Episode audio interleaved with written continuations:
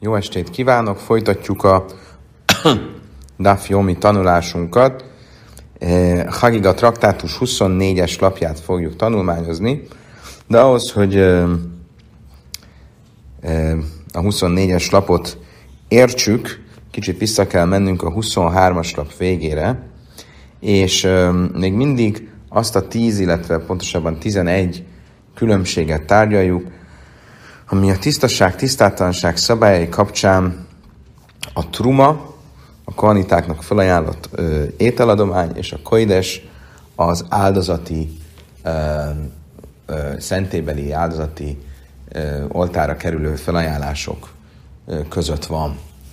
Ugye, ö, ahogy a mistánk ö, korábban részletesen kifejtette, ö, minél feljebb van a szentségek létrafokán valami, annál inkább válik könnyebben tisztátalanná, és a tisztátalanság fokozataiban a truma a harmadik fokozatig tisztátalanná válik, a koides pedig a negyedik fokozatig, tehát az áldozati felajánlás a negyedik fokozatig. Um, és uh, ezen kívül további különbségek vannak, melyekben mindi, mind, melyek mindegyikében a koides, az áldozati felajánlás tisztaságának a szabályai szigorúbbak, mint még a truma szabályai is. Így például a Misna azt mondta, a klímet szárif másbe szöjhle koides, aber löjle truma. Ha van egy edény, akkor ha az edényben valami tisztátalanná válik, akkor minden más, ami az, abban az edényben van, tiszta abban az esetben, hogyha nem szentébeli felajánlásra van szó. Tehát például a truma esetén, ha van négy almánk a, az edényben, és ezek az almák nem érintkeznek egymással, akkor ha az egyik alma tisztátalan, az nem teszi a többi almát ugyancsak tisztátalanná. Ha viszont itt koidesről van szó, ezek az almák valamilyen áldozati felajánlásnak a részei, akkor minden, ami a, edényben van, az ugyancsak tisztátalanná válik. Na, hani milli, honnan tudjuk, hogy ez így van? Amar Rabbi Hannan, de Amar Kra, Rabbi Hannan szerint ez a Tóra egy mondát, mondatából vezethető le. De Amar Kra, Kaf Achas Zahav, Kaf Achas a szara zahav meleaktaires.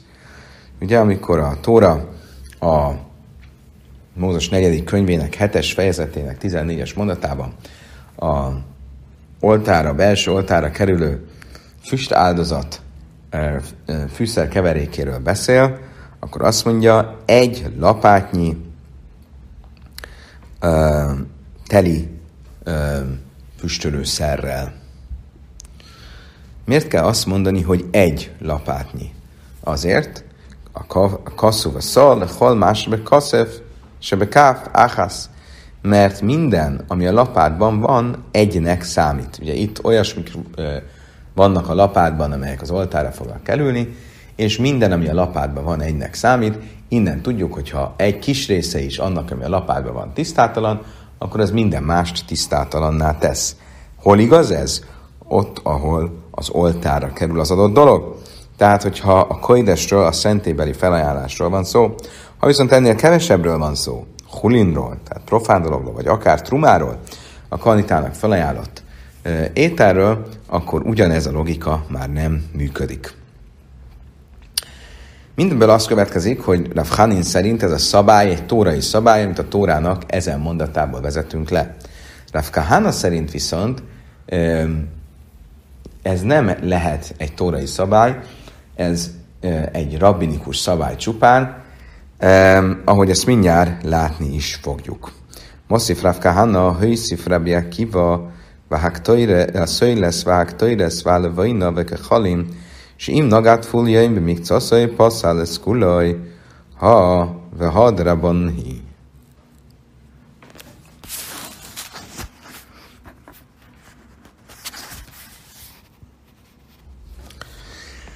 Az Édujot traktátus misnájában a misna a következőt mondja. Hédrebi sovem szére a dámne vélisó tahajr, Rabbi Shua beszél beszél a állattetemnek a véréről, hogy az nem tisztátalan, ez a mi szempontunk most nem olyan lényeges. És a következő paragrafusban azt mondja, Hédreb Simon ben beszél Éfer Hátos a Naga Tamebik és a Timeszkulai. Ha Rabbi Simon ben beszél azt mondta, hogyha valaki a halotti tisztátalan megtisztulásához szükséges vörös tehén hamvainak egy részéhez hozzáért, és azt tisztátalanná tette, akkor az a teljes edényben található hamut tisztátalanná teszi. Hojszif Rabbi Akiva, ehhez pedig Rabbi Akiva hozzátette, hogy ugyanez igaz áll a szöjlesz, valak töjlesz, a vajna, ugyanez igaz az áldozati lisztre, az áldozati füstölőszerre, a tömjénre, váge halim, és az áldozathoz szükséges, vagy a füstölőszerhez szükséges oltáról leszedett parázsra, és a nagat fuljan be még szassa, és a piszeleszkula, hogyha egy fuljan, akinek a megtisztulása még nem tökéletes, a fulljam az, aki megtisztult már a mikvében, de mégsem százszázalékosan tiszta, hiszen a teljes tisztulásához még szükséges, hogy megvárja az estét. Ugye több ilyen eset is van, amikor valakinek a megtisztulása még nem a mikvébe menetellel válik teljessé, hanem azzal, hogyha megvárja az estét. Nos, hogyha ő mindezekhez hozzáért, akkor bármelyikhez hozzáért, akár egy kis részéhez, minden más, ami az adott edényben volt, ezekkel együtt, ugyancsak tisztátalanná lett. Ugye nagyon hasonlít a mi szabályrendszerünkhöz. Most mit látunk ebből? Azt, hogy Rabbi Akiva e, ezeket az oltára kerülő dolgokat, mint egy hozzátette ahhoz, amit az előtte szóló e, Rabbi Simon ben beszélre mondott, az a halotti tisztáltan megtisztulásához szükséges e, vörös tehén hambairól. Most a vörös tehén hamvai, azok nyilvánvalóan ha igaz rájuk ez a szabály, hogyha valaki hozzáért egy részükhöz, akkor az teljeset tisztátalanná tette. Tehát, hogyha egy edényben volt, eh, voltak ilyen hambak, és az egy részéhez valaki hozzáért, akkor mindent, ami abban az edényben van, tisztátalanná tett. Eh, ez nyilvánvalóan nem lehet egy tórai szabály, hiszen a tórában, amikor a, a tórából levezette Rabbi Hanin, hogy az, ha valaki hozzáér egy edényben lévő valaminek egy részéhez, akkor minden más, ami az edényben van, az tisztátalan, akkor ezt az oltára kerülő füstölő szer kapcsán a lapát, amelyben a füstölőszer van, esetéből, vagy az arról szól megfogalmazásból vezette le. De ezek mind-mind olyasmik, amik az oltára kerülnek. Ugye a vörös tehén hambai nem kerülnek az oltára, az ráadásul a szentélyen kívül égetik el, tehát az ezzel kapcsolatos ilyen szabály, hogyha valaki egy kis részéhez hozzáért, akkor az egészet tisztáltan tette, az nyilván csak egy rabbinikus szabály. És Rabbi Kiva ehhez kapcsolódott a tömjénnel, a füstölőszerrel, a parázsal, tehát látjuk, hogy Rabbi Kiva mint egy ehhez kapcsolta ezeket, tehát akkor ezek szerint Rabbi Akiva szerint ezek is csak rabinikus szempontból, vagy a rabinikus szabály miatt tisztátalanok, így tehát feltetően nem ért egyet Rabbi Haninnal, aki ezt a tórából vezette le. Mindek táni Rabbi Résa Heid Rabbi Simon Mösszér Éfer Hátosan Nogátom, még Casz és Timesz Kulaj. Mivel az egész misna úgy kezdődik, hogy Rabbi Simon Ben azt mondta, a ö, vörös tehén hambai kapcsán, hogyha valaki hozzáért a hambaknak egy részéhez, akkor az a teljeset tisztátalanná tette, és itt ez nyilvánvalóan nem lehet egy tórai szabály, hiszen a tórában sehol nincs ilyesmire utalás, ha bármire lenne utalás, ahogy ezt Rabbi Hanin mondta, az csak az oltára kerülő dolgokról szól. Meg Tani Haiszif Rabbi Akiva, és ehhez Rabbi Akiva csatlakozott, ahhoz, amit Rabbi Simon Ben mondott a vörös tejhambairól, és tette a felsorolást a füstölőszerről, a parázsról, a tömjénről, tehát nyilvánvalóan akkor ő ezekről is úgy gondolkozik, hogy ugyanolyan szabályuk van, mint a vörös tejhambainak, tehát ez csak egy rabinikus szabály. Ebből látjuk, hogy nem ért egyet Rabbi Akiva, Rabbi Haninnal, aki azt mondta, hogy ez egy tórai szabály, nem pedig egy rabinikus szabály. Amárse is lakis misumbárka parra, löj nitzrachel se jare mincha, de a rájsza carich le kli. Ha kli mit cárfa is, én carich le ki, én a kli mit cárfa. Azt rabban, meg az odáfal fény, de énnek carich le kli, kli mit cárfa. Azt mondta, is lakis. Én tudok egy választ mondani erre. Könnyen lehet, hogy Rabbi Akiva, amikor csatlakozik Rabbi Simon ben beszélre mondásához, aki a vöröstény hambairól beszélt, és azt mondta, hogy a vöröstény hambaihoz hasonlóan, ugye ugyanúgy, hogy a vöröstény hambainál, ha valaki egy részéhez hozzáér, és akkor azt az egészet tisztátalanná teszi, ugyanígy igaz a tömjénre, meg a lisztre, meg és így tovább, akkor Rabbi Akiva nem a oltára kerülő tömjéről vagy lisztről beszélt, hanem arról, ami maradékként ott maradt a lapáton. Van egy lapát, és abban van liszt, amit majd, vagy egy edény, vagy abban van liszt, amiből majd kiveszünk, hogy az oltára tegyünk. Most, amíg nem vettünk ki belőle, addig minden, ami benne van, az kerülhet az oltára, és ezért, ha valaki egy kis részét megérinti, akkor az egész tisztátalan lesz. És ez valóban egy tórai szabály ahogy azt Rabbi Hanim mondta. De ő nem erről beszélt, hanem arról a lisztről, ami ott marad ebben az edényben, azok után, hogy egy maroknyi lisztet már kivett belőle a kohén, hogy azt az oltára tegye. És ez a maradék már nem fog az oltára kerülni, és mint ilyen, a Rabbi Hanin által idézett tórai mondatból nem lehetne kiterjeszteni ezt a szabályt erre a maradékra is. És erről a maradékról mondta Rabbi Akiva, hogy az csak olyan, mint a vörös tehén hamvai, amelyeknél egy rabinikus szabály terjeszti ki ezt a logikát, és mondja azt, hogy ha egy kis része tisztátalan lett, akkor az egész tisztátalanná válik. Hiszen a Tóra törvénye szerint, de a rájszet szarichleki a kémet szárfoly, a Tóra törvénye szerint, ha valaminek, ha valami szükségelteti az edényt, akkor az edény e, egyé teszi, és ezzel egy kis részéhez hozzáérsz, akkor az egész és az tisztátalan vagy, akkor nem csak azt teszed tisztátalan, hanem az egészet, a Tóra törvény szerint. Ha valami viszont nem szükségelteti már az edényt, mert már nincs rá szükség, hiszen ki már egy maroknyi lisztet kivettünk belőle, akkor a maradék az nem is lenne egy, nem számítana egynek, és ezért a Tóra törvény szerint, hogyha hozzáérsz egy kis részéhez, akkor azzal nem tette tisztátalan az egészet, és itt jön be a rabbiknak a rabbinikus szabálya, hogy még ezt is erre is kiterjesztik ezt a tilalmat. És erről beszélt Rabbi Akiva. Azt mondja, Talmud tinach lesz, töjreszülő vajna, máj ikale már. Azt mondja, Talmud, ez nagyon szép, nagyon jó.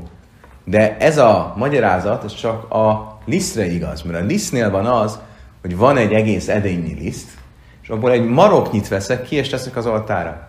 De a tömjénnél, vagy a füstölőszernél nincs ilyen, mert az, ami a lapádban van, az mind az oltára került. Tehát ott nem mondhatod azt, hogy Rabbi Akiva csak a maradékról beszélt. Nincs maradék. Amarav Nachman Amarav Baravu, aki göncs, hogy Szavranál Gábé Kártevela, de a rájsze is lej tajch, met szaref. Én lej tajch, én met szaref. Azt mondja, van, amit tiknu dáfal de én lej tajch, met szaref. Azt mondja erre, Rav Nachman, erre is van egy válasz. Itt most arról van szó, amikor a tömjént, vagy a parazsat, vagy a füstölőszert, azt nem egy lapátban, vagy egy ö, mélyedényben gyűjtötte egybe, hanem egy, egy valamilyen bőr lapon, aminek nincsen befogadó része. A Tóra törvény szerint ez nem számítana edénynek, és ezért nem mondanánk azt, hogy ha egy kis részét, ami benne van, tisztátalanná tettél, akkor az egész tisztátalanná válik.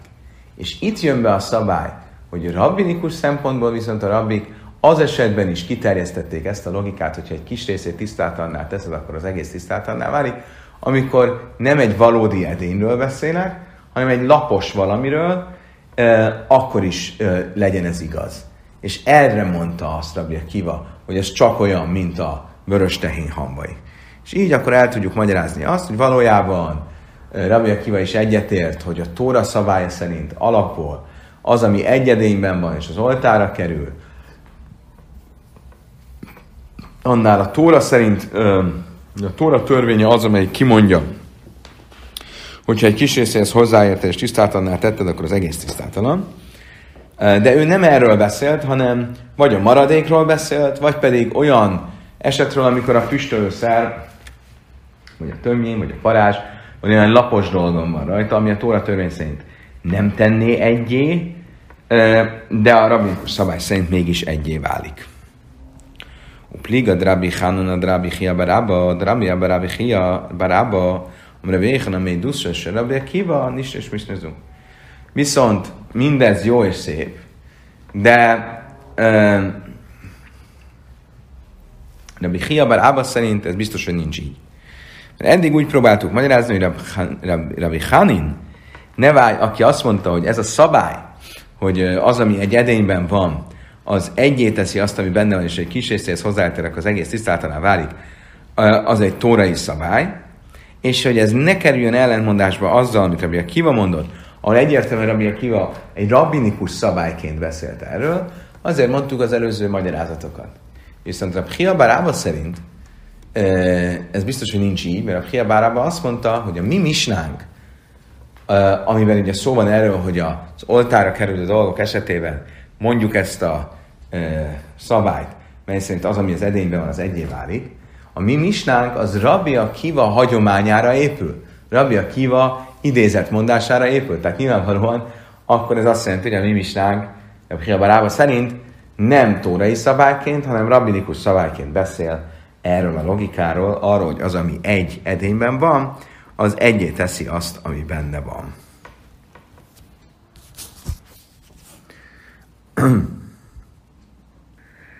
A következő a felsorolásban, amit a Misna mondott, az az volt, a Véba Kaides passzul. Mi azt mondtuk, hogy a negyedik fokozat, a negyedik származék a, a oltára kerülő áldozatoknál, vagy felajánlásoknál, az tisztátalanná válik. Ugye miről beszélünk? Ugye azt mondjuk, hogy ha mondjuk van valami, ami tisztátalan, mondjuk egy egér, csúszómászónak számít, ez egy ávatuma, ez a primér forrása a tisztátalanságnak. Az, ami hozzáér, az risanyletuma, az első származék, az, ami ahhoz hozzáér, az a második származék, és ezek mind tisztátalanok. Az, ami a második származékhoz hozzáér, az a harmadik származék. Hogyha itt egy profán étel az, amiről beszélünk, akkor az már nem válik tisztátalan, nem, mert nagyon messze van a, primér, a tisztátalanság primér forrásától. Viszont, hogyha az a valami az egy truma, truma étel, kohanitának tett truma felajánlás, akkor tisztátalná válik, mert a trumánál szigorúbban járunk el, mint a profán ételeknél.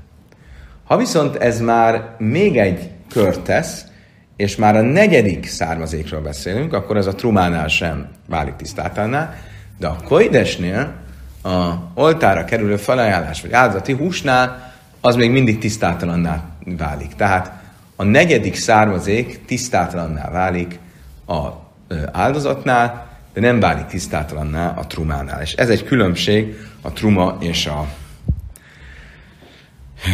áldozat között. Mert Rabbi Yossi, mint nájne de vibika idesú passzul. Rabbi Yossi egy brájtában megpróbálta kideríteni, hogy honnan tudjuk, hogy ez a törvény így van. Bedinhu. Rabbi Yossi ezt egy Kálva Homerből vezette le. Ez a Kálve Homer el a könnyebbről, nehezebbre való következtetés a következő kép néz ki. Má me ki purim, se mutar be truma, passzul be kaides, slisi se passzul be truma, én din, se jászere vile kaides. Azt mondja Rabbi Yossi, hasonlítsunk össze két esetet. Ja, azt tudjuk, hogy a Mechuszar Kipurim, eh, aki a Huszar Kipurim ugye az, az, akinek a valamilyen eh, megtisztulási folyamatban van, mondjuk egy folyásos beteg. Folyásos beteg, akkor letelik a hét tiszta, tiszta napja, akkor el kell, hogy menjen a mikvébe, meg kell várja az estét.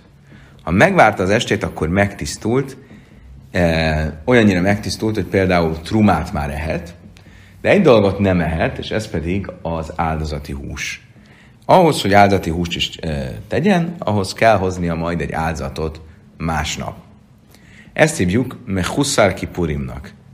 A e, megtisztulás hi, hi, e, hiátusának. Tehát, hogy ő még nem teljesen tisztult meg, e, mert van egy olyan szempont, aminek a szempontjából nem tiszta, ez az áldozati hús fogyasztása. Ehhez, hogy ehhez is tiszta legyen, majd másnap kell hoznia egy áldozatot. Nos, az ilyen ember még nem tökéletesen tiszta, nem érhet áldozati húshoz, pedig trumát ehet. Üm, akkor mit látunk? Hogy valaki ehet trumát, és ennek ellenére üm, nem érinthet áldozati húst. Akkor, hogyha ez így van, ebben az esetben, akkor valaki, aki slisi le truma, ha valaki egy harmadik származéka a egy truma étel, ami harmadik származéka a tisztátalanságnak, tehát egy, mondjuk egy olyan truma, egy olyan alma, ami e, három lépésre van a e, tisztátalanság primér forrásához, és mint ilyen tisztátalan, tehát nem lehet megenni, akkor pláne, hogy tisztátalanná tesz egy áldozati húst, hogyha az, ahhoz hozzáérni, ami a negyedik származék. Ugye? Egy hosszar kipurim, valaki, aki még nem hozta meg az áldozatot, és ezért nem ehet áldozati húst, ő ehet trumát, és mégse hozhat, vagy mégse érhet áldozat, áldozati húshoz, akkor valami, ami slisile truma, slisile tuma, és egyben truma, tehát valami, ami a harmadik származéka a tisztátalanságnak, és egyben truma, és így nem lehet megenni, az pláne, hogy tisztátalanná kell, hogy tegyen áldozati húst, hogyha ahhoz hozzáérne, amely áldozati hús az esetben a negyedik származéka lenne a tisztátalanságnak. Oké? Okay. Ez tehát a Kálva Hajmer, ez tehát az a logikai következtetés, ahonnan levezetjük, hogy a tisztátalanság negyedik származéka tisztátalanná válik e, abban az esetben, hogyha az a valami az áldozati hús. Oké. Okay. Honnan tudjuk, hogy a harmadik származék e, tisztátalanná válik az áldozati hús esetén? A mádnos lissi, akkor ides minatóira. Ezt a tórából magából tudjuk, hogy majd minden látni fogjuk. Ura víbe kálvechaimer, és azt, hogy a negyedik származék tisztátalanná válik, az pedig ezzel a logikai levezetéssel, amit az előbb mondtunk. Slisilag hajdes min a tajra mináink honnan tudjuk a Tórából, hogy az, ami eh, harmadik származéka a tisztátalanságnak, az tisztátalanná válik. Mózes harmadik könyvek 7-es fejezetek 19-es mondatában azt mondja, és az a hús, az az áldozati hús, amely hozzáér bármihez, amit tisztátalan, ne egy, eh, egyék meg. Mit jelent az, hogy bármihez hozzáérnek? Azt jelenti, hogy ami bármilyen, bármilyen tisztátalanhoz hozzáér, azt jelenti, hogy ha a legkisebb tisztátalansága is van, mi lesz kinan de naga besényi, akama a rahman laja achel. Mi az, ami bármilyen tisztátalan? Az, ami a tisztátalanság második fokában. Ugye normál esetben meddig tart a tisztátalanság? A tisztátalanság második származékáig és ha ahhoz hozzáér, akkor még mindig tisztátalan lesz. Ugye mit mondja Tóra? Bármihez, ami hozzáhez hozzáér, bármilyen tisztátalanhoz, amihez hozzáér az áldozati hús, azt ne együk meg. Mi ez a bármilyen tisztátalan? Az, ami a legenyhébb foka a tisztátalanságnak. Mi normál esetben a legenyhébb foka a tisztátalanságnak? A tisztátalanság második származéka. Itt tehát akkor ebből következik, hogy, hogy, hogy ez a, egy, az, hogy a tisztátalanság harmadik származéka, az tisztátlan a áldati hús esetén, az egy tórai szabály. Az pedig, hogy víme káve hajmer hada amran, az pedig, hogy a um, negyedik származék is tisztátalan, az pedig egy logikai káve hajmer könnyebbről, nehezebbről való következtetéssel vezettük le, ahogy azt az előbb mondtuk. Oké. Okay. Következő szabály. Következő szabály, ami a misnában volt, ube, truma im nitmész. A következő szabály úgy nézett ki, a misna, keressük meg gyorsan a misnát, és fel is olvassuk.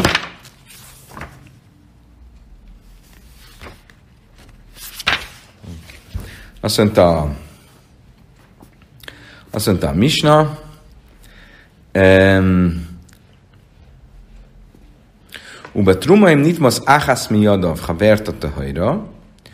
Truma esetén, hogy az egyik kezem tisztátalanná vált, a másik kezem az még tiszta, Uba kaides mátbilsném, viszont hogyha nem trumáról van szó, hanem áldati húsra, akkor mind a két kezemet a mikvében meg kell merítenem. Miért? Se ha jád me tamesz ha vertava kaides, mert az egyik kéz tisztátalanná teszi a másik kezet, amikor áldati húsról van szó, a lojbe truma, de nem a truma szempontjából. Tehát, ha az egyik kezem tisztátalan volt, a másik tisztátalanná vált, a másik kezem tiszta, akkor ha a koidesről van szó, áldati húsról, akkor a másik kezem is tisztátalanná válik. És azért nem érhetek hozzá a áldati húshoz. Ha trumáról van szó, akkor nem válik tisztátalanná a másik kezem, és hozzáérhetek a trumához. Kérdés az az, hogy mit jelent az, hogy az egyik kezem tisztátalan, akkor a másik kezem is tisztátalanná válik. Ezt úgy kell érteni, hogy úgy is tisztátalanná válik a másik kezem, hogy az egyik kezemmel hozzáértem a másik kezemmel, aztán elvettem a kezemet, és utána fogom meg a másik kezemmel a trumát vagy a koidest, a áldozati húst. Vagy úgy kell értenem, hogy a egyik kezemmel fogom a másik kezemet, és közben érintem meg a trumát és a koidest. Tehát, még egyszer, tegyük fel, a jobb kezem tisztátalan. Azt mondjuk, hogy ha a jobb kezem tisztátalan, akkor a, ha áldati húsról van szó, akkor az olyan, mintha a bal kezem is tisztátalanná vált volna. Mit jelent ez? Ez azt jelenti, hogy ha a jobb kezem tisztátalan, feltetően hozzáért a bal kezemhez, akkor a bal kezem is tisztátalanná válik, onnantól fogva, és nem foghatok meg a bal kezemmel sem áldati húst. Vagy csak akkor tisztátalan a bal kezem, miközben a jobb kezemmel érintem a bal kezemet. Amarav Sizvi, bebechubarin sannu, aves lej, bechubarin laj. Sizvi szerint ez a második igaz. Tehát, ha a jobb kezem tisztátalan, és azzal fogom a bal kezemet, akkor közben a bal kezemmel nem foghatok meg áldati húst. De ha már nem fogom a bal kezemet, akkor nem tisztátalan a bal kezem. Észre a báje, jádne guva matame haverta le bakai, de sáva leile truma adire rebi. Rebi jaiszi rebi hudai, mert livszai lava leile tame. A Báje a következő brájtából azt fogja bizonyítani, hogy nincs igaza Refsizrinek, és nem igaz az, hogy csak addig tisztátalan a bal kezem a jobb kezemtől, amíg a jobb kezem rajta van a bal kezeben, hanem akkor is tisztátalan a bal kezem a jobb kezemtől, ha már a jobb kezem nincs rajta a bal kezemen. Miért? Mert a Brájta a következőt mondja – Jád, és most ugye a Brájtához értenünk kell valamit, ami a kész tisztátalanságával kapcsolatos. Ugye alapból a kezem, hogyha tisztátalanná vált, akkor az sénilatuma. Az a tisztátalanság második származékának a szintje.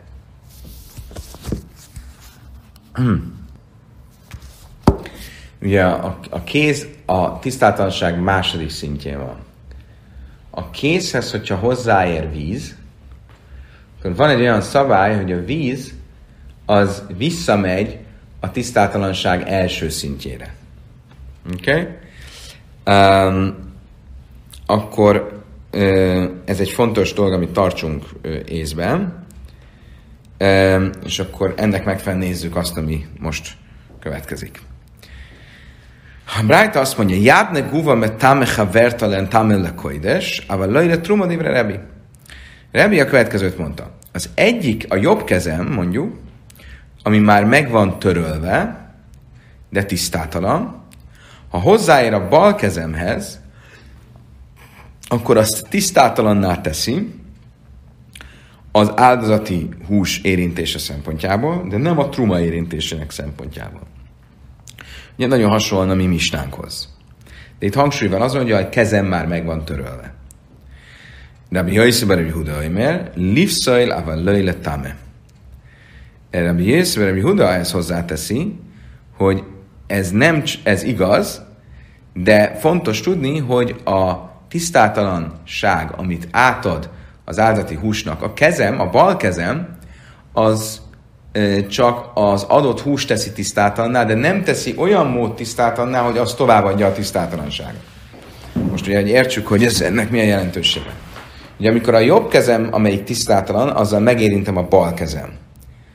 Ha a bal kezem valamilyen oknál fogva most a tisztátalanság származékának második szintjén van, akkor hogyha az hozzáér az áldati húshoz, azt a származék harmadik szint, a tisztátalanság harmadik származékának szintjére teszi.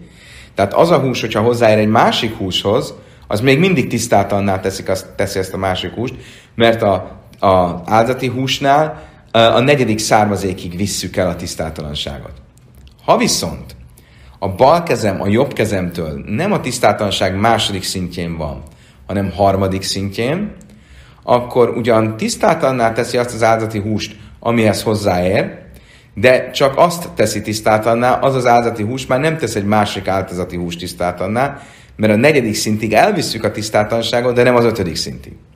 Ez a vita Rebi és a Jöjtsebb Rebi Jóda között, hogy Rebi azt mondja, hogy a tisztátalan kéz tisztátalanná teszi a, jobb, a tisztátalan jobb kezem, ami meg van törölve, tisztátalanná teszi a bal kezemet, és azt oly mód teszi tisztátalanná, hogy az tovább is, nem csak továbbadja a tisztátalanságot az áldozati húsnak, hanem az az áldozati hús továbbadja a tisztátalanságot egy másik áldozati húsnak is. Ezek szerint a bal kezem, ami tisztátalanná vált a jobb kezemtől, az az áld, a tisztátalanság második származékának a szintjén van, és ezért, ha hozzá egy áldozati húshoz, akkor az a harmadik származék, ami aztán még egy fokozatot tovább tud adni a negyedik származékig. Rabbi Jaiszi azt mondja, hogy nem. A bal kezem az a tisztátalanságnak a harmadik szintje, csak a harmadik származékig válik tisztátalanná, és ezért ugyan tisztátalanná tesz egy áldozati húst, az hozzáér, de azt, e, az, azt a tisztátalanságot az, az áldozati hús már nem tudja továbbadni. Most, így a Márta Bisleima Silai Bechiburin, Hainu Levusza, de Nuguva. Ha arról beszélünk, ugye térjünk vissza az a kérdéshez, hogy amikor azt mondjuk, hogy a jobb kezem, ami tisztátalan, tisztátalan, tisztátalanná teszi a bal kezemet, akkor az mit jelent? Addig, amíg a tisztát, amíg a jobb kezem fogja a bal kezemet, vagy akkor is, ha már nem fogja. Most, ha azt mondom, amit Rabbi Hanim mond, Rabbi Shivzi mondott, Shizvi mondott, hogy ez az egész ez csak addig igaz, amíg a jobb kezem fogja, érinti a bal kezemet, akkor ott mi a probléma, vagy miért, miért teszi tisztátalanná a bal kezemet a jobb kezem? Valójában azért, mert attól félek, hogyha ilyen közel van a jobb kezem a bal kezemhez, hogy fogom a bal kezemet a jobb kezemmel, akkor miközben a bal kezemmel meg fogok fogni egy áldozati húst, fél, hogy a jobb kezemmel is hozzá fogok érni. Ha ez így van, akkor ennek semmi köze nincs ahhoz, hogy az a, ke- az a kezem, amivel, amivel megérintettem a bal kezemet, az vizes, vagy meg van, meg van törölve. Mert itt a probléma az az, hogy magával a kezemmel fogom ö, meg, a jobb kezemmel fogom talán megérinteni az áldati húst, ami a bal kezemben van, és ezért rendelték el a rabbik, hogy, hogy váljon a bal kezem is tisztátalanná. Tehát abból, hogy a Brájta úgy beszél erről az egész problémáról, hogy kihangsúlyozza, hogy a megtörölt kezem is ö, ö, tisztátalanná teszi a bal kezemet, a megtörölt jobb kezem is tisztátalanná teszi a bal kezemet az áldati hús szempontjából, abból azt látom, hogy a, ez a törvény, hogy a jobb kezem tisztátalanná teszi a bal kezemet, ez arról az esetről is szól, amikor a jobb kezemmel már nem fogom a bal kezemet, amikor a bal kezemmel áldozati húst fogok. És így mód, mi a hidus, mi a novum eh, abban, hogy eh, eh, eh, hogy tisztátalanná tette a bal kezemet, hogy annak ellenére, hogy a jobb kezem már meg van törölve, és a jobb kezem az a második származéka a tisztátalanságnak, ha hozzáér a bal kezemhez, a bal kezem az e, a harmadik származék lesz, ennek ellenére tisztátalanná teszi az áldozati húst, amihez hozzáér, ami már a negyedik származék. Mert ugye, ha nem lenne megtörölve a kezem, vizes lenne a kezem, akkor a víz, ami a jobb kezemen volt, az visszamegy a, szá- a hiába a kezem a másik származéka a tisztátalanságnak, hogy az előbb ugye a felvezetőnkben mondtuk, hogy a víz viszont visszalép az első származék szintjére, és ezért érthető, hogy a bal kezemet a második származék szintjére viszi, az akkor érthető, hogy miért teszi tisztátalanná azt, amihez hozzáérünk. És így akkor az egész logikája érthető. Ha viszont azt mondanám, hogy az egész csak akkor igaz, amikor még a jobb kezemmel fogom a bal kezemet, akkor nincs jelentősége annak, hogy a jobb kezem vizes, vagy már meg lett törölve. Oké. Okay. Így akkor a Sizvi állítását valamennyire ö, cáfoltuk ezzel. Van egy ehhez kapcsolódó, de mégis egy kicsit más szempontú állítás, amit most fog mondani a Talmud. Itt már Nami, Amár és Lakis, Lajsanu ele jadoj, Ával játchad véroj És Lakis azt mondta, hogy amikor azt mondjuk, hogy egy kéz egy másik kezet tisztátalanná tesz, akkor ez csak akkor igaz, amikor a saját kezeimről van szó. Jobb kezemmel tisztátalanná teszem a bal kezemet. De ha a fele barátom kezéről van szó, akkor nem. A tisztátalannak kezemmel nem teszem tisztátalanná a fele barátom kezét. Rabbi Yechanan már echad yad, de echad yad haveiroj, beoiszai yad livszail, Aval lojle tame. Rabbi Jöjjhanan ezzel vitatkozik. Rabbi Jöjjhanan azt mondja, hogy ez nem csak arra igaz, amikor a saját kezemet fogom meg a tisztátalan kezemmel, hanem arra is, amikor egy idegennek a kezét fogom meg, és ez eléggé tisztátalanná teszi az ő kezét arra, hogy tisztátalanná tegyen jázati húst. De csak annyira, hogy tisztátalanná tegyen a tisztátalanság negyedik származékára tehát az áldati hús tisztátalanná válik, de már a továbbiakban nem tesz más áldati hús tisztátalanná. Mi máj? Honnan tudjuk, ez így van? Midek táni széfa se jád me tame havert, alaka ide se valere truma hasszullam a li hatan elére is a ele lávs máj minna la szúrja. És ezek szerint e, akkor a, az én tisztátalan kezem az a másik kezet tisztátalanná teszi, ez nem csak a öm, saját kezemre vonatkozik, hanem fele barátom kezére is. Honnan tudom, hogy ez így van? A Birchanan ezt onnan vezeti le, hogy a misnában valahogy duplán van ez egész leírva. Miért? Mert ha visszamegyünk most a misnához, akkor mit mond? Azt mondja, hogy ba koide, truma in nitmész áhász miadav havertatajra, a truma esetén, hogyha az egyik kezem tisztátalanná vált, akkor a másik is tiszt, attól még a másik tiszta, uba koides mádbidesnél, Viszont, hogyha áldozati húsról van szó, akkor mind a kettőt meg kell merítenem, tehát mind a két kezem tisztálta. Ha a jobb kezem tisztálta, akkor az a bal kezemet is tisztáltalanná tette. És úgy folytatja, és azt mondja, Sájád, mert támeszka verta be könyves, mert truma, mert a kéz tisztáltalanná teszi a másik kezet, akkor, hogyha áldati húsról van szó, de nem akkor, hogyha trumáról.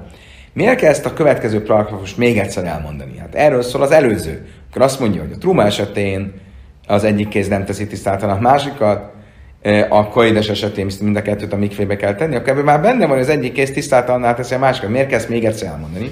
Azt mondja, hogy Jéhanan azért kell még egyszer elmondani, mert itt már arról beszél, amikor nem a saját kezemet teszi tisztátalanná az egyik kezem a másik kezemet, hanem amikor egy idegennek teszem tisztátalanná a kezét a kezemmel. Áfra és lakis hadarbé, de amarabi jéna, amarabi áma, amara és lakis, Echad jadav achad yad chaveira, beösza yad nifszöjl, avad löjle tame. Valójában Rajcs Lakis is visszavonta az állítását, amikor azt mondta, hogy az egyik kéz a másik kezet tisztátalanná teszi, ez csak a saját kezére vonatkozik, nem a fele barátja kezére, ezt visszavonta, és egyetért tett végül is azzal, amit a Béklán mondott, hogy öm, egy idegennek a kezét is tisztátlanná teszi. Oké, okay. most akkor mit jelent az, amit itt ebben a mondásban ö, mondtak, hogy livszajla vagy lőletame, hogy a kéz, a tisztátalan kéz, tisztát, ö, tisztátalanná teszi a tiszta kezet, a jobb kezem, ami tisztátalan, tisztátalanná teszi a bal kezet, livszajla vagy lőletame, annyira, hogy az tisztátalanná tegye, tegye az áldati húst, amihez hozzáér, de nem annyira, hogy az az áldati hús további tisztátalanságot adjon át egy másik áldati húsnak. Ugye miért? Mert ebből ugye az következik, hogy a kezem, ami tisztátalan, a másik kezemet a tisztátalanság harmadik származéki szintjére, szintjén teszi tisztátalanná, és ez az áldati hús az a negyedik származék szintjén van. Ezért ő maga tisztátalanná válik, de nem tesz más tisztátalanná. De le, van lehetséges egy másik vélemény is, és ez az, hogy a tisztátalan kezem a tisztátalanság második fokán teszi tisztátalanná, származéki fokán teszi tisztátalanná a másik kezemet, és ezért az áldati húshoz, amihez hozzáér, az a harmadik származék, és ezért az áldati hús még tovább tisztátalanná tud tenni egy másik áldati húst. Nos, valójában ez egy tanaihi, ez egy tanaiták közötti vita. Tehát nám, kolapa is a truma, metame jadaim, liais, niais, miad metame, haverta. Divre Rabbi Shua, וחכמים אומרים ידיים שני עושים ואין שני עושה שני. Azt mondja a Talmud, honnan vesszük ezt? Mert a kész tisztátlansággal foglalkozó misna a következőt mondja.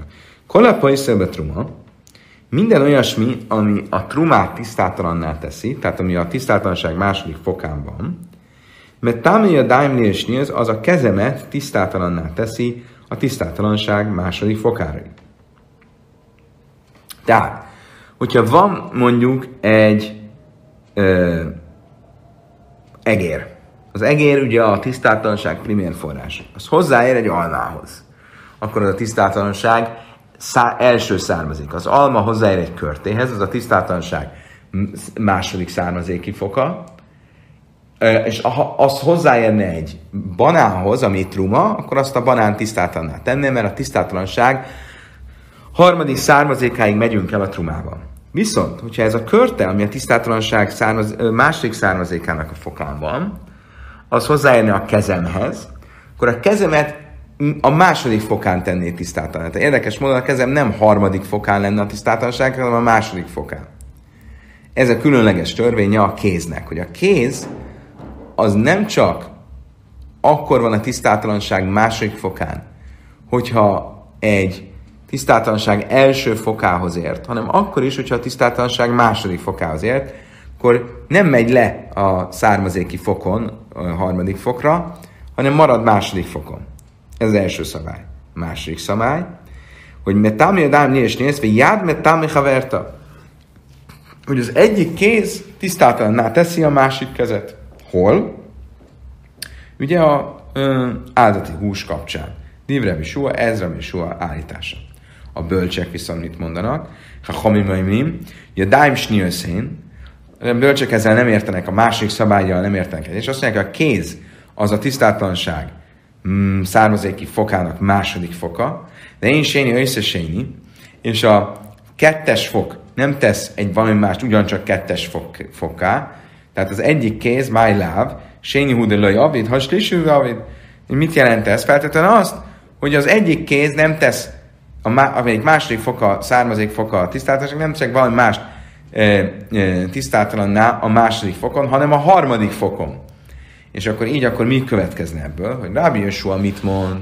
Hogy a tisztátalan kéz, ami a második fok a tisztátalansága, a másik kezet is tisztátaná teszi a második fokon.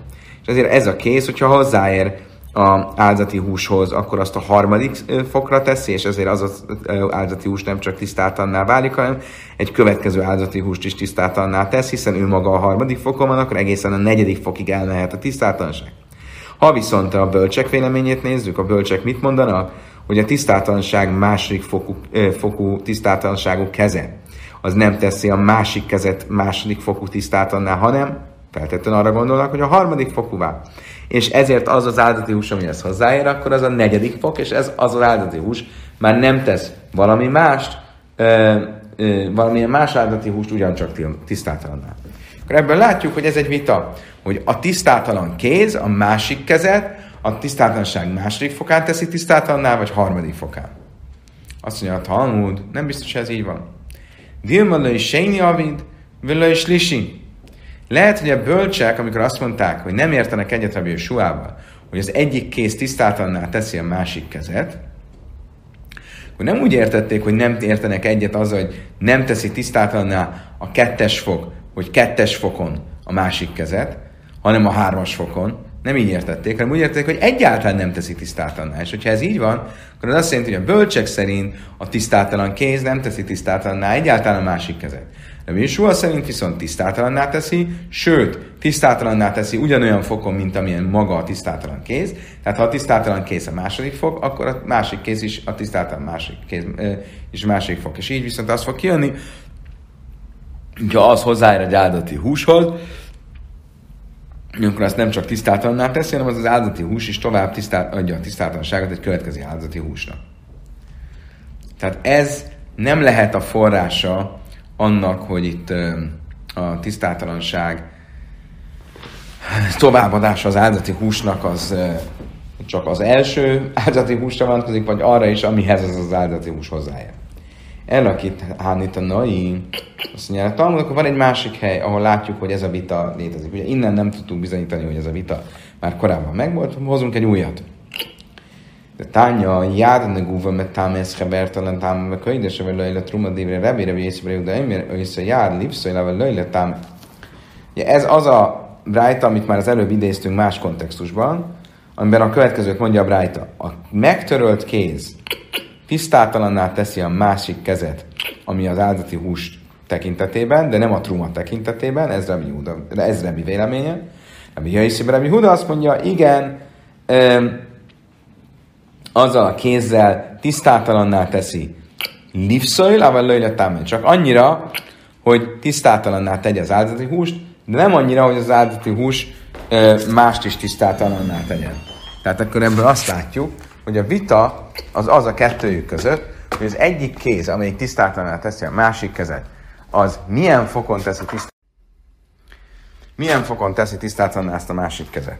Olyan, olyan szinten, hogy az a tisztátalanság e, továbbadódik az áldati húsra, de az az áldati hús már nem tesz tisztátlan egy következő áldati húst, vagy olyan fokon, hogy az a tisztátlan hús is továbbadja a tisztátlanságot egy következő tisztátalan húsra. Következő különbség, amit a Misna felsorolt, Oichin a Chalin a Guvim a Daimese Avész, a Truma vagy Lőbe Koides. Misna azt mondta, hogy lehet enni tisztátalan kézzel ételt, hogyha az az étel meg van törölve és már nem vizes, nem nedves, vagy pontosabban, hogyha nem, hogy meg van törölve, hanem soha nem is volt nedves, tehát hogyha nem nedves az étel, akkor lehet enni, hogyha az az étel truma, de nem lehet enni, hogyha az az étel áldozati felajánlás. Ugye az egyszerű jelentés ennek az az, hogy, hogy ahogy egyszerűen értelmeznénk, hogy ha van egy étel, ami ö, nedves volt, akkor a kezem, ami séniletuma, ami a tisztátalanság második fokán van, az, az tisztátalanná teszi azt az ételt, hogyha az az étel truma. Ha viszont az az étel, ha, ha viszont az étel nem volt soha nedves, akkor ugye azt tanultuk, hogy ha az étel soha nem volt nedves, akkor nem veszi át a tisztátalanságot a kezemről, és ezért tumát lehet vele venni, de áldati húst nem lehet enni. Azt mondja a Talmud, tánya, mert Rabbi Hanina benne tiga, és egy hies negú vele kaides. Szóval a Talmud, ez nem lehet, hogy ez ezt jelenti, mert ez az egész, hogy az étel nedves, vagy nem nedves, nedvessé vált, vagy nem vált nedvessé, és így átveszi a tisztáltaságot sem, ez az áldozati dolgoknál eleve nem is létezik. Mert az áldozati dolgok annyira e, értékesek a szemünkben, hogy a rabbik eleve nem vették figyelembe, hogy e, e, nedvesek voltak-e, vagy nem voltak nedvesek, mindig olyan, mintha nedves lenne. És ezért nem lenne így e, logikája ennek az egész mondásnak. Löjt szikak, igen, és a talháb löjjacháb beíraj lesz szék pív, és talháb fú látszó, hogy is kárkar, Bikes lechal bcainu basal cholini ma, a könyves gazbában, de trónleg gazbában azt mondtam, hogy ezért nem a kezemről van szó, nem normál esetről van szó, hanem arról van szó, hogy tehát nem a kezemmel fogom meg az áldati húst, hanem arról van szó, hogy az áldati hús a számban van, és ö, ö, akarok vele enni valamilyen ö, ö, más ö, ételt, mondjuk egy hagymát, ha ez a hagyma vizes, akkor azt, ha áldati húsról van szó, ne egyem együtt azzal, ami a számba került, anélkül, hogy megérintette volna a kezemet, mert attól félek, hogy amikor a számba teszem azt a nedves, mondjuk hagymát, akkor az áldati húst is meg fogom érinteni a kezemmel. Ha viszont az, ami a számban van, az truma, akkor ettől nem kell tartanom. Tehát még egyszer, hogyha a számba került szent étel, ezt nem a kezemmel tettem a számba, hanem egy fa pálcikával, vagy a fele barátom tette a számba, és most viszont a kezemmel teszek a számba mondjuk egy e, e, nedves e, hagymát, akkor az biztosan probléma. Ha viszont a hagyma nem nedves, akkor a ha trumáról van szó, akkor az nem probléma. Hogyha koidesről van szó, áldati húsról van szó, akkor az probléma.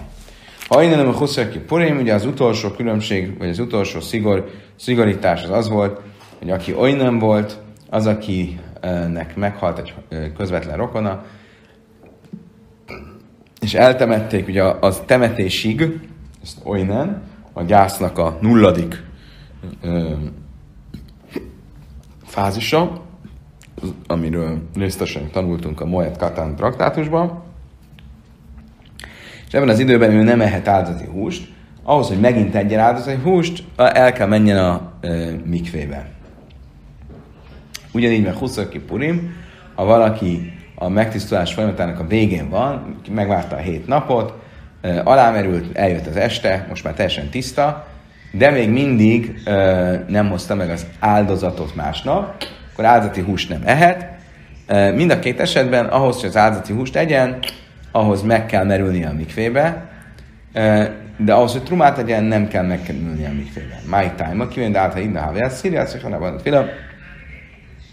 Mi ennek az oka? Az, hogy mind a két esetben az illetőnek tilos volt ö, egy ideig áldati húst tenni, a, amikor feloldódik ez a tilalom, akkor a tilalom feloldásának örömére ö, alá kerül, merüljön a mikvébe. Oké, okay, most elérkezünk egy következő misnához, és még az előző misna arról beszélt, hogy mik azok a dolgok, amelyekben szigorúbb az áldati hús, mint a truma. Most ez megfordul, és arról lesz szó, hogy mi az a pár dolog, amiben szigorúbb a truma, mint az áldati hús. Ha én bevet truma sem Jehuda, nem mondni már tárasz jájme sem, én kalimész a sanna. Ubi sásza gitajsz, vábátim, áfál truma. E, mi a különbség? hogy Judában, amikor olajról vagy borról van szó, amit a szentének ajánlanak föl, annak a kapcsán elhisszük az ámhóreceknek is, hogy az az olaj vagy az a bor nem tisztátalan. Miért? Ahogy erről tanultunk már egy pár nappal ezelőtt, mert bár az áldati hús szentsége magasabb fokú, mint a truma, de ebben a dologban mégis megengedőbbek vagyunk, mert nem akarjuk, hogyha nem fogadnánk el tőlük a felajánlott bort vagy olajat, vagy a felajánlott áldozati, áldozatot, áldozati felajánlást, akkor a végén csinálnának maguknak egy saját szentét.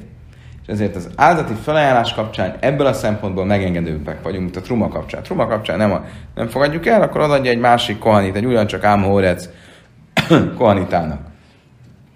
Ubi sásza hitois bátim, a falatruma, abban az időben, amikor szüret van, akkor a szüret idején truma kapcsán is elfogadjuk tőlük, hogy az a dolog, és elhisszük neki, hogy az a dolog nem tisztátalan. Akkor ebből mit látunk? Hogy a truma kapcsán itt szigorúbbak vagyunk, mint a áldati felajánlás kapcsán. A truma kapcsán csak a um, szüret idején um, fogadjuk el tőlük, hogy ők tiszták, de a ö, ö, áldati hús kapcsán egész évben elfogadjuk tőlük. Hogy miért fogadjuk el a szület idején a trumáról, ö, hogy ők azt mondják, hogy tiszták, arról majd a Talmudban és később lesz szó, de alapvetően azért, mert ebben az időben ők is jobban ö, odafigyelnek a tisztaságra. Avra gitoj szvábádim, amikor vége van a szület idejének, vagy villaj, havisel, jáinsel, truma, lője káblom menő. Hogyha véget ért a szület ideje, és hoz az ám horec egy hordó, bort vagy olajat truma felajánlásként, azt ne fogadjuk el tőle. Ával mert niha legászaba, de a, mit az, az, az ám horec félreteszik a következő szület idejére azt a hordó, bort vagy olajat, akkor a szület idején ezt a tavait is elfogadhatjuk tőle. Ima mellői frásti lesz éjjel vízkai, de és nem. Ha viszont abban a um, hordó borban vagy olajban, amit ő trumaként felajánl, abban azt mondja, hogy van itt ebben, az, ebben egy uh, negyed log um, szentének felajánlandó olaj is. Tehát van egy hordó bora, amit ő trumaként ajánl föl, de azt állítja, hogy abban van valamennyi mennyiség, amit ő a szentének szánt, akkor ez részben a szentélynek felajánlott bor és olaj, és ezért az az engedmény, ami a szentélynek felajánlott bor és olajjal kapcsolatos, az aktiválódik erre a hordóra, és ezért ilyenkor nemon elfogadjuk tőle, és elhisszük neki, hogy az tiszta és nem tisztátalan. Kádé jáim, ve kádé semmen, ha medu mois, nem moni malém, és sásza gida, és fábádim, le gida, simim jaj.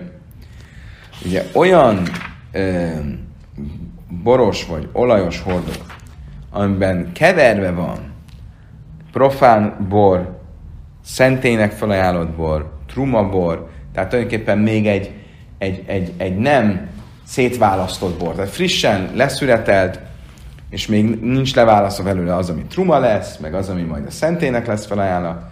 Most ez olyannak számít, mintha benne lenne a, a truma, és ezért elfogadjuk a szület idején, sőt a szület ideje előtti 70 napban, ahogy majd erről a Talmud részesen fog beszélni, hogy az eh, tiszta és nem tisztátalan. Kedves barátaim, idáig tartott a 24-es lap. Köszönöm megtisztelő figyelmeteket. Hamarosan folytatjuk a 25-ös lappal.